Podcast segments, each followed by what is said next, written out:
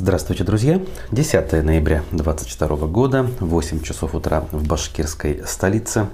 Сегодня у нас четверг, а это значит, что день будний, а это значит, что с утра на канале «Аспекты Башкортостан» я, Руслан Валиев, веду программу «Аспекты Республики», где мы э, с вами обсуждаем э, текущие новости и, скажем так, э, актуальную повестку текущего дня минувшего дня и вообще, скажем так, все то, что к данному часу важно и имеет смысл.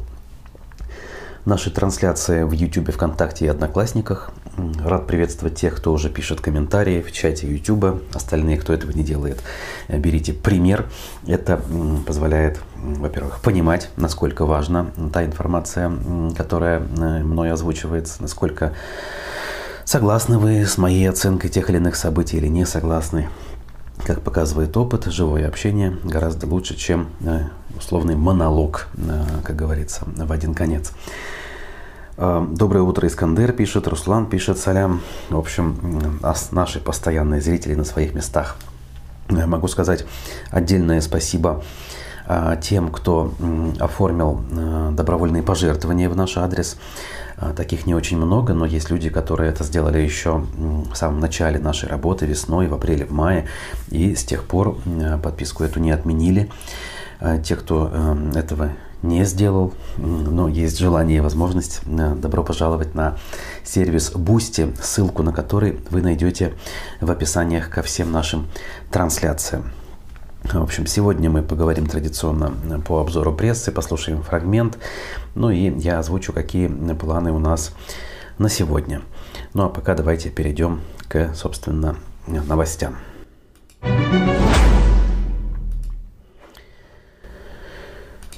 Буквально вечером наши СМИ со ссылкой на коммерсант э, распространили информацию, что э, задержан у нас в Уфе никто иной, а первый заместитель главы Министерства транспорта и дорожного хозяйства Башкортостана Виктор Жульков.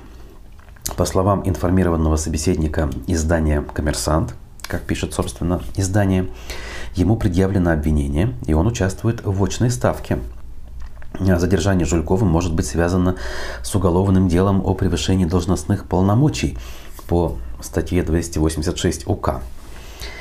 Как ранее сообщал коммерсант, в 2021 году лица из числа руководства Минтранса и администрации Сибая, зная, что в бюджете города нет средств для выполнения ремонта улицы Горького, привлекли для дорожных работ без проведения аукциона подконтрольную Минтрансу компанию «Кизил Дорстрой».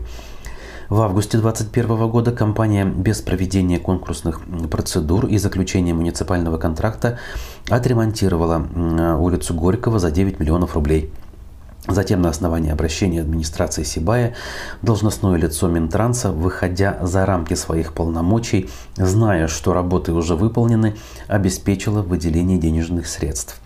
Администрация Сибая провела формальный аукцион по определению подрядчика. В общем, сами все слышали. Судя по всему, речь о Э, формальной истории. Э, скорее всего, было принято политическое решение, э, была, скорее всего, договоренность и конкретное распоряжение конкретному чиновнику. Давай уж делай, иначе труба, как говорится. Нужно было срочно тему закрыть.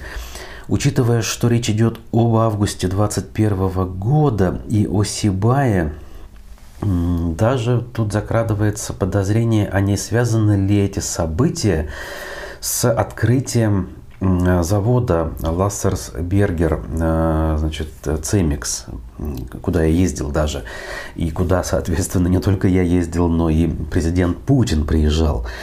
Вот. Э, и когда такие ситуации, наверняка важнее как говорится, отремонтировать что-то, нежели соблюсти формальные процедуры и э, не попасть под раздачу. Скорее всего, эта история ничем серьезным не закончится, мы это понимаем. Э, какое-нибудь превышение, а то и халатность э, предъявят для того, чтобы галочку поставить, и все будет нормально. Поглядим, как говорится. А депутаты Курултая Башкортостана не дремлют – они решили попросить министра обороны Шойгу повысить статус военных комиссаров. То есть то время, когда Шойгу кивает новому главнокомандующему Объединенных сил значит, Российской Федерации, который сообщает об отступлении из Херсона. Значит, в адрес этого самого министра наши депутаты решили обратиться, чтобы значит, значит, по словам, чтобы статус этих самых наших комиссаров повысить.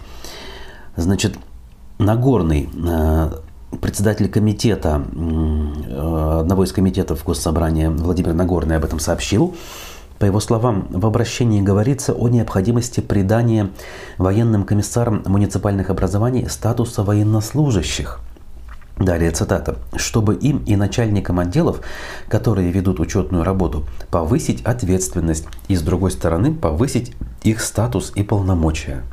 Видимо, по мнению наших депутатов, После этого военные комиссары должны будут более ответственно подходить к различным вопросам, например, к мобилизации. Видите ли, у них статус будет выше, и они будут э, чувствовать себя более ответственными перед э, мужчинами, которых они мобилизуют. Судя по всему, опять же, я пытаюсь эту логику как-то отследить, э, при этом Конечно же, сомневаюсь, что данное повышение статуса хоть как-то повлияет на комиссаров, у которых есть единственная мотивация – это приказ, который выглядит как число в табличке. Да, и это число нужно, -то, хочешь не хочешь, обеспечить. Кстати, друзья, буквально сейчас вижу уведомления приходят о том, что кто-то подписывается на нас в сервисе Boosty. Спасибо, что прислушиваетесь. Вот. Это очень сильно подстегивает и морально поддерживает. Но опять же, возвращаясь к публикации, данная инициатива депутатов, она пока всего лишь инициатива, поэтому мы не знаем, что из этого выйдет и выйдет ли что-то вообще. Далее, значит, э, двигаемся далее. Но опять-таки, как эту тему обойти? Уфа-1 э, пишет, стало известно, когда вице-премьер Башкирии Азат Бадранов все же отправится на СВО. А, значит, он все же отправляется, начинает свой текст издания. Информацию об этом он сам подтвердил Уфе-1. По его словам, э, это произойдет уже сегодня, 10 ноября. Напоминает нам издание, что в конце сентября еще Бадранов подал в отставку с поста первого вице-премьера Башкирии, так как вызвался добровольцем. Глава региона во время прямой линии рассказывал, что отговаривал коллегу несколько раз, но тот был предан своей идее. Тем не менее, Бадранова в течение октября видели на совещаниях в правительстве республики. Сам он это объяснил подготовкой документов для заключения контракта. В начале ноября Бадранов получил офицерское звание, заодно сообщил, что отправится на СВО 8 э, ноября. Но вот э, пока этого не случилось, однако же планируется на 10, то есть на сегодня.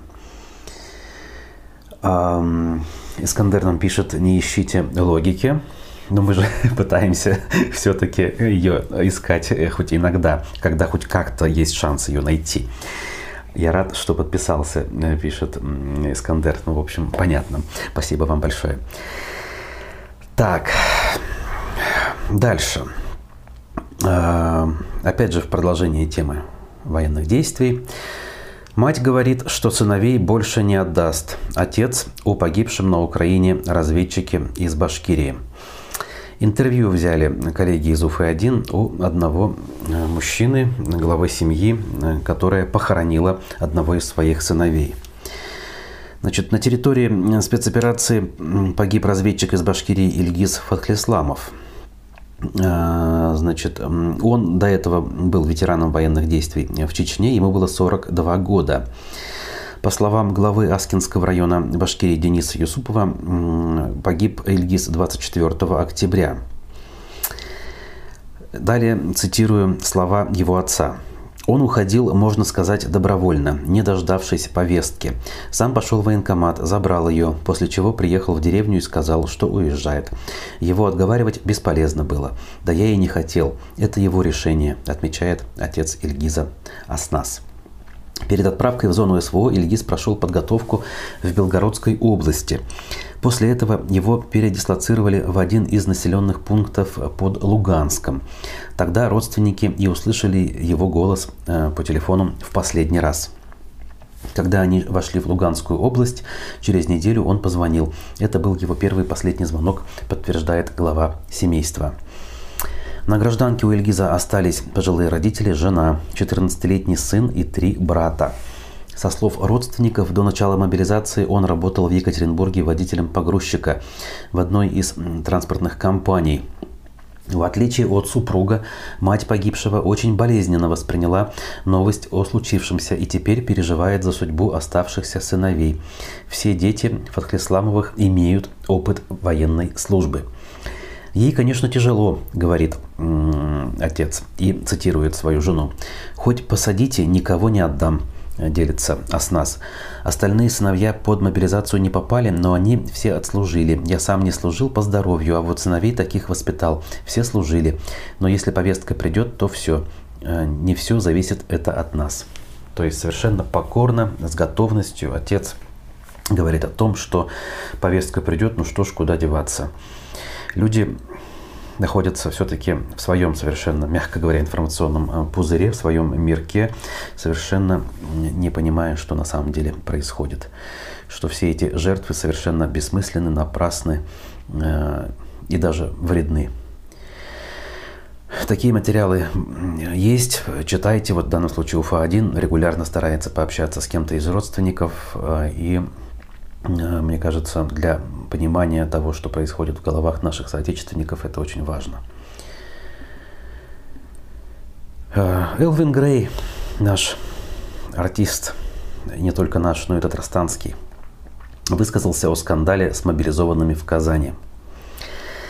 А, значит, э, как сообщали до этого журналисты, в минувшие выходные мобилизованные устроили бунт из-за несогласия с условиями жизни – Опять же, да, вот эти вот бунты, их уже довольно много. Как правило, жалуются на невыплаты, на плохие условия, отсутствие обмундирования, плохое оружие, там, плохое питание и так далее. Но никто не задает вопрос, а что мы здесь делаем? Какой смысл в том, что мы здесь находимся? Ради чего вы нас отправляете эм, на эти самые события? Значит, Э, Рустам Миниханов, э, президент, э, его, кстати, СМИ в Татарстане так и продолжают упорно называть президентом, хотя уже федеральные власти приняли решение, что он глава так вот, он говорит, это прежде всего как руководителю республики в мой адрес. Мы где-то что-то не досмотрели, говорит бедняжка Миниханов. В этом смысле я э, не утрирую и не смеюсь. Мне кажется, губернаторы вообще ни при чем. Какого, извините, рожна губернаторы должны обеспечивать мобилизованных э, со своих регионов? То есть мобилизованные едут выполнять долг перед Российской Федерацией с центром в Москве, где, кстати говоря, 80% э, всех денег сосредоточено. Так вот, пусть и обеспечивают, губернаторы здесь причем. Особенно те, на территории которых находятся эти учебные центры. Вообще никакого отношения эти учебные центры к Татарстану в данном случае не имеют. В общем, возвращаясь к Грею, он высказал свое мнение о происходящем в Инстаграме. «Поддерживаю вас, целиком и полностью. Тоже испытал ряд неприятных моментов перед концертом на танковом полигоне, заявил певец. Что-то, видимо, начинает он понимать, есть такое подозрение, да, но, разумеется, говорит он лишь буквально э, первую букву, скажем так, своей мысли, а не э, целое предложение целиком. Но остается лишь надеяться, что он действительно начинает что-то понимать.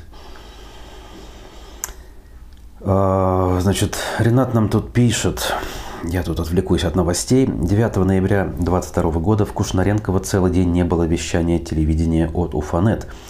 Пенсионеры просят, будут ли независимые СМИ разбираться по этому ЧП, устанавливая, устанавливая что скандального от них скрыли. Очень интересно. Телевидение Уфанет, телеканал ЮТВ, что ли? Если он, в принципе, вещает только в кабельной сети Уфанета, то, наверное, вопрос надо задать в компанию Уфанет. И тут разбираться особо нечего, мне кажется. Как бы не столь важная история. Так, значит, продолжая тему, аспекты приводят Высказывание главы Куюргазинского района Башкирии Юлая Ильясова. Мошенники наживаются на смерти. А, значит, он какую схему имеет в виду? Цитирую. «Обзванивают граждан, рассчитывая попасть на родственников пострадавших или погибших в зоне боевых действий, чтобы выманить у них пособие. Родственникам положены страховое возмещение и единовременные пособия. Злоумышленники убеждают жертву, что выплату нужно направить на безопасный счет или инвестировать, чтобы приумножить. Если поверить им, то деньги уйдут, предупреждает чиновник. Чтобы не стать жертвой, никогда ни в коем случае нельзя сообщать звонящим, кем бы они ни представлялись, личные сведения, данные банковской карты, коды из СМС. Да, вот такие вот у нас люди есть, а в итоге э, пятая колонна, там иностранный агент и прочее в результате ты, который всего лишь об этом рассказывает. Дальше. Ну, давайте так. Дальше у нас другие темы. И прежде чем к ним перейти, сделаем небольшую паузу. Послушаем фрагмент. У нас вчера в гостях программы «Аспекты мнений» был депутат от КПРФ нашего госсобрания Ильгам Галин один из тех, кто целиком и полностью поддерживает все происходящее, несмотря на то, что декларирует э, свою оппозиционность к властям, как это у них в партии принято. Как говорится, слушайте, выводы делайте сами. Я через несколько минут э, вернусь и оставшиеся довольно любопытные тоже новости мы с вами вместе послушаем. 70 лет страна развивалась под руководством коммунистической партии. Да. Мы пришли в итоге к перестройке в 80-е годы, потом к развалу страны в 90-е годы и к переходу к рыночной экономике, так называемой, в 2000-е годы. Мы теперь, условно говоря, поворачиваем назад, возвращаемся в этот советский период. Не то, что советский период будет, да, вот Китай развивается во главе коммунистической партии. Есть идеология. Они что, плохо живут? Не могу знать, потому что там не был, не присутствовал. Есть верхушка, которая благодаря своему там заработкам хорошо живет, и кто у власти, а простой народ, мне кажется, живет не очень хорошо. Вот смотрите, у нас природные ресурсы. А у нас, у нас этого много, да. Да, много. Но мы живем, мне кажется, все-таки хуже, чем, чем могли бы быть. Неправильное распределение. Вот перестройка, да, Горбачев, Ельцин, все равно история их осудит. Социализм и рыночная экономика, они совместимы? Нет, несовместимы. То есть нужна плановая да, экономика? Да, плановая экономика, мы сейчас к этому придем, плановой экономики, потому что мы а планируем... Почему, почему весь мир развивается без плановой экономики? Их правительство раньше пугало, допустим, коммунистами, большевиками. Вот если вы, допустим, плохо будете себя вести, как в садике, да, и говорят, вот придут коммунисты кровожадные и вас сожрут. В Советском Союзе, когда железный занавес был, нас тоже, конечно, так упрекали. Поэтому у них есть стимул такой. Вы не ответили на вопрос, почему весь мир живет э, на рельсах рыночной экономики, вроде как э, не жалуется. Почему должна быть плановая экономика? В смысле не Невозможно же э, в одном месте, в каком-то госплане распределить и понять, что стране нужно столько гвоздей, столько учебников, столько костюмов. Раньше так планировалось. На в, в результате я сам помню, что ничего этого не было в магазинах. Ну, ну, не а хватало. Вот, ну а сейчас вот дефицит рынок, был. Вот сейчас вот рыночная экономика. Сейчас что? дефицита нет, а вся проблема в том, что ты должен зарабатывать. Да, зарабатывать. Если у тебя есть в кармане копейка, ты можешь себе позволить купить все, что хочешь. Надо же заработать вначале. -то. Это понятно. Но если мы возвращаемся к плановой экономике, это будет, по-вашему, лучше? Я думаю, да. Простому э, населению Чем социальный будет? лифт. По крайней мере, они будут знать, что если он 5 лет проработал, он получит квартиру. Он пойдет учиться и э, будет работать. Будут известны, какие блага конечно, со временем человек конечно, будет получать. Конечно, он прекрасно понимает, что при социализме образование было бесплатно, здравоохранение тоже было бесплатно. Сейчас ведь все платное. Качество получаем после того, как мы заплатим только. Сколько я себя помню, во-первых, нельзя было купить нормальные книжки. Все это было недоступно. Какие-то авторы уезжали, были запрещены, не сдавались. То есть я хочу сказать, что во время направления КПСС преследование инакомыслящих это было как бы в порядке вещей. Свободу слова как таковой тоже нельзя было сказать об этом. Про демократию она условная была. На выборы приходили, и там я брал бюллетень, и там была всего одна фамилия. То есть выборы одного из одного для меня, как для молодого человека, знающего русский язык, было тоже непонятно. Как можно выбирать одного из одного? То есть вся система политическая была монополизирована одной партией. Не было свободы слова, и даже такой возможности поговорить в прямом да. эфире тоже бы не было. Да. Вы хотите сказать, что это должно нет, вернуться? Нет, я, я же вам говорю, к этому времени другая система была бы современному социализму. Вот это, хорошо. Да. Современный социализм, он, допустим, плановую экономику предполагает. Хорошо. Да. А свободу слова, демократию, выборы политические? Свободу слова, да, тоже надо будет э, ограничивать. Мы не можем все подряд говорить. Как именно? Ну, как говорить приблизительно, я даже сейчас не могу вам сказать. Но да, сейчас уж но- достаточно много ограничений. Ну, Нельзя говорить там э, пропаганду ЛГБТ, нельзя пропагандировать э, экстремизм, нельзя там плохо говорить про вооруженные силы. Ну, много чего Не, нельзя. ну это, это что, хорошо, что ли? Э, агитировать э, за... Нет, нет, я говорю, что сейчас уже, может быть, уже достаточно этого? Я всего? думаю, да, достаточно. Даже со временем вот этой спецоперации, думаю, гайки немножко этот, расслабят. Это вот именно в такой момент это надо было гайки закрутить. Все А равно. Вам не кажется, что вот эта вот линия на ужесточение именно свободы слова, она бьет и по вам тоже? По- Конечно. По, коммунистам. Вот, э, Конечно. Сейчас ведь в какое время живем-то? Всю промышленность надо было давно перевести на военный рельс. Вы же понимаете, хочешь мира, готовься к войне. Совершеннейший, противоречивейший э, бред мы сейчас с вами услышали, не побоюсь этого слова. Но я думаю, что мы для того и площадка, для того, чтобы э, слышать разные мнения. Э, А сейчас такое время, когда вещи нужно называть своими именами. Э, Когда люди сами себе противоречат в ходе своего высказывания, э, совершенно непоследовательно излагают свои мысли. Э, Красные называют черным, белое зеленым. Это, в общем, так и нужно называть, когда мы это дело э, следим, отслеживаем и как-то пытаемся разобраться и тем более прокомментировать. Так, эм, дальше. Ну вот, кстати, э, удивительный момент произошел. Пруфы сообщают о том, что издательница Пруфов, собственно, Рауфа Рахимова, выиграла суд у провластного блогера. О чем речь? Э, Значит, э, да. Значит, Демский райсуд присудил 20 тысяч рублей в качестве моральной компенсации Рахимовой и постановил удалить с, ка- с канала YouTube э, блогера Арслана Негаматьянова материал от 14 декабря 2021 года, а также опубликовать опровержение.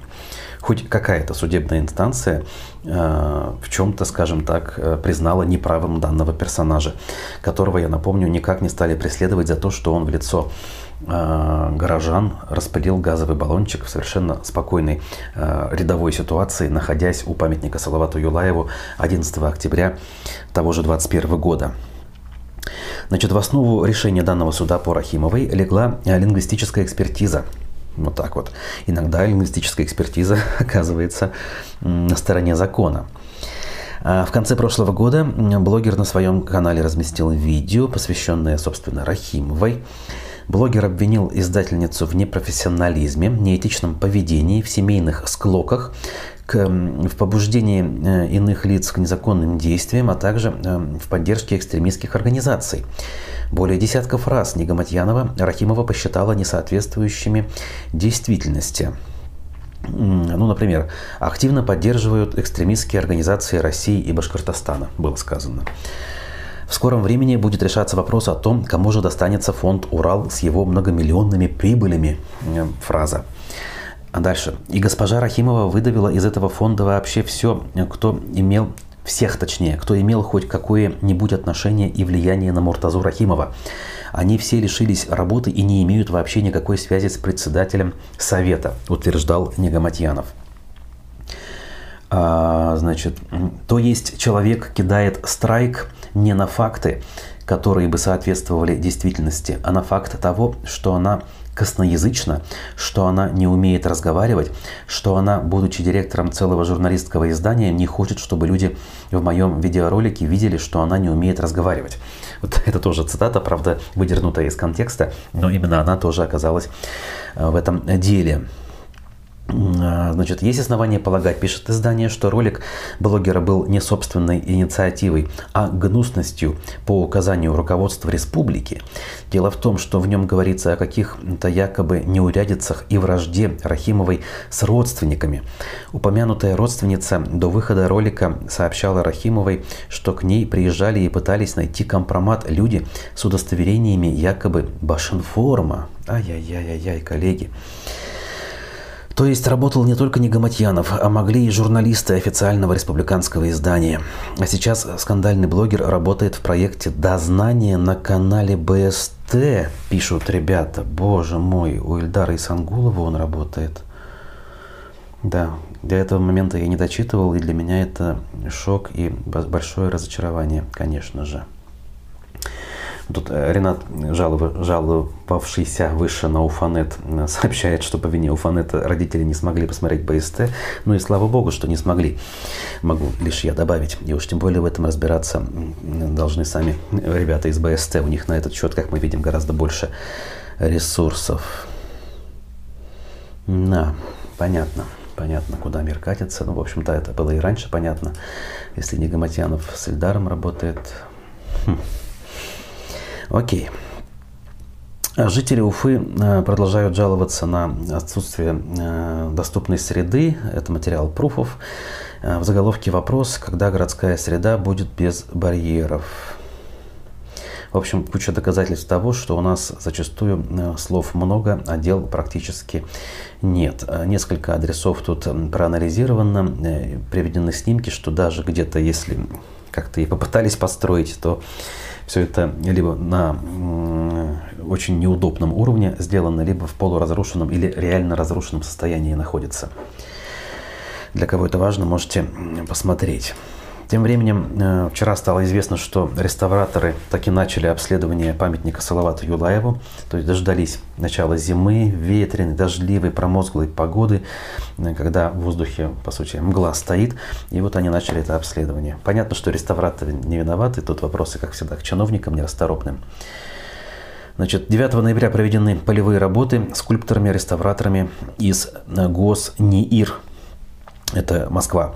Э, по обследованию чугунной облицовки памятника э, с отбором проб, выполнены лабораторные исследования. По контракту окончание этих работ 6 марта 2023 года, то есть всю зиму. После завершения проектно-изыскательских работ уже будет понятно, каким образом мы будем реставрировать памятник. До сих пор, видимо, непонятно. Хотя уже так, это мы обсуждали в деталях.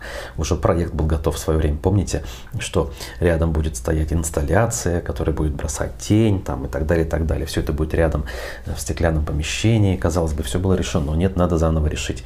Видимо, передать тем, кому более выгодно это передать. Какие еще можно сделать выводы? Могли же успеть уже, на самом деле, к 2024 году все это сделать, если бы начали вовремя. Э, в продолжении темы благоустройства и э, каких-то монументальных объектов э, МКСЭТ. Какой получилась стелла трудовой доблести в Уфе? Монумент в яме и плитка ходуном – Нашли тут изъяны, мы уже об одном из них писали, что крышки не было у этого э, монумента. Сейчас вот на основе мнения экспертов издание пишет, что э, Место не очень подходящее, не видно практически эту, эту стеллу, когда особенно въезжаешь в город, она теряется на фоне других гигантских зданий. Ну, в общем, гигантские здания не надо было строить, конечно, я бы тут так сказал. Но тот же монумент уже не видно, фактически, если на него отдельное внимание не обратить. Вот мы, э, жители Уфы, которые знаем прекрасно, где он находится, э, э, и мы везем гостей в нашу столицу по мосту, соответственно, мы начинаем показывать. Вот здесь монумент дружбы. Люди не видят его. Нужно, в общем-то, ориентиры какие-то людям указывать. Смотрите, да вот там, вот, вот на фоне этого вот такое вот коричневое сооружение. А, ну да. Раньше его было видно. То же самое касается любого э, небольшого объекта, который там возникает. С учетом того, что у нас высоток там нагромоздили великое множество, и они еще продолжают строиться до сих пор. Чего мы хотим? Скоро вообще ничего от разумного и красивого у нас не останется. А все, что останется из прошлого, будет э, незаметно на фоне э, ненужных никому новоделов. Эм, значит, стала известна предварительная причина сентябрьского пожара в ТЦ «Меркурий». Тоже уфимская новость. Медиакурсеть сообщает со ссылкой на информированный источник. Говорят, что имело место значит, возгорание из-за поджога якобы. То есть это не просто так могло случиться. Возможно, даже происки конкурентов. Ну и еще одна э, ложка уже не первая, конечно, ложка дегтя в нашу бочку с медом, хотя уже вопрос, из чего эта наша бочка основная, из меда ли, или она сама уже из дегтя состоит.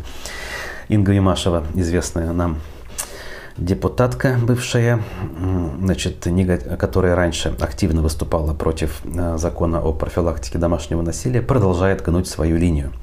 Я просто процитирую.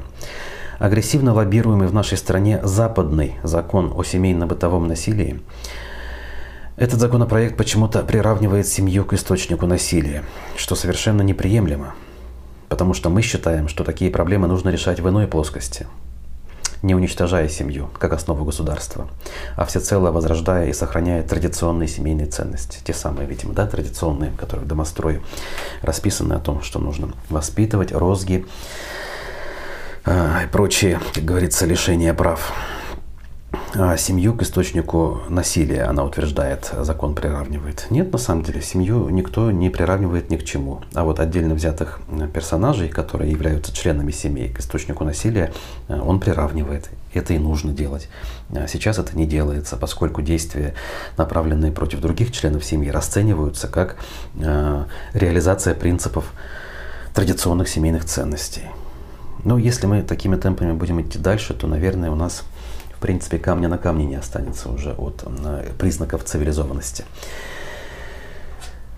Ой. Ну, в общем, тут нам Ренат еще пишет. Ну и что, что кто-то из ранее хулигановшей молодежи работает в дознании Ильдара. Люди, что не имеют права на реабилитацию, сами же удивляетесь, куда мир катится. Мы в семье тоже составляем свой рейтинг СМИ. Флаг вам в руки, составляете рейтинг СМИ, но э, Арслан Нигаматьянов – это не человек, которого можно просто так я не знаю, простить, что ли, да, элементарно, и сказать, ну давай, вставай на путь исправления. Нет, это признак немножко другого. И даже не не к Матьянову тут вопросы я задаю, адресую, а к тем, кто делает данный проект. А, по поводу депутатки. Так она разрешает бить детей и жен, эта депутатка. Ну, она прямо не говорит, я разрешаю, но судя по ее последовательной, много лет озвучиваемой позиции, она именно это имеет в виду, потому что традиционные ценности в ее понимании, в понимании, а, скажем так, древнерусских традиций, они именно это подразумевают. Я это понимаю так и никак иначе. Друзья, значит, у нас сегодня в планах футбольный клуб с Ксенией Малковой в 13 часов – а в 15 часов э, экономист Всеволод Спивак в очередной раз, я думаю, камня на камне не оставит, но на экономической политике, которая реализуется в стране и в нашей республике. А может быть где-то и э, похвалит. Он это умеет делать, э, когда есть на то причины. Не пропустите эфир, не забывайте про лайки под данным эфиром и под всеми остальными. Зовут меня Руслан Валиев. Всего хорошего. Увидимся.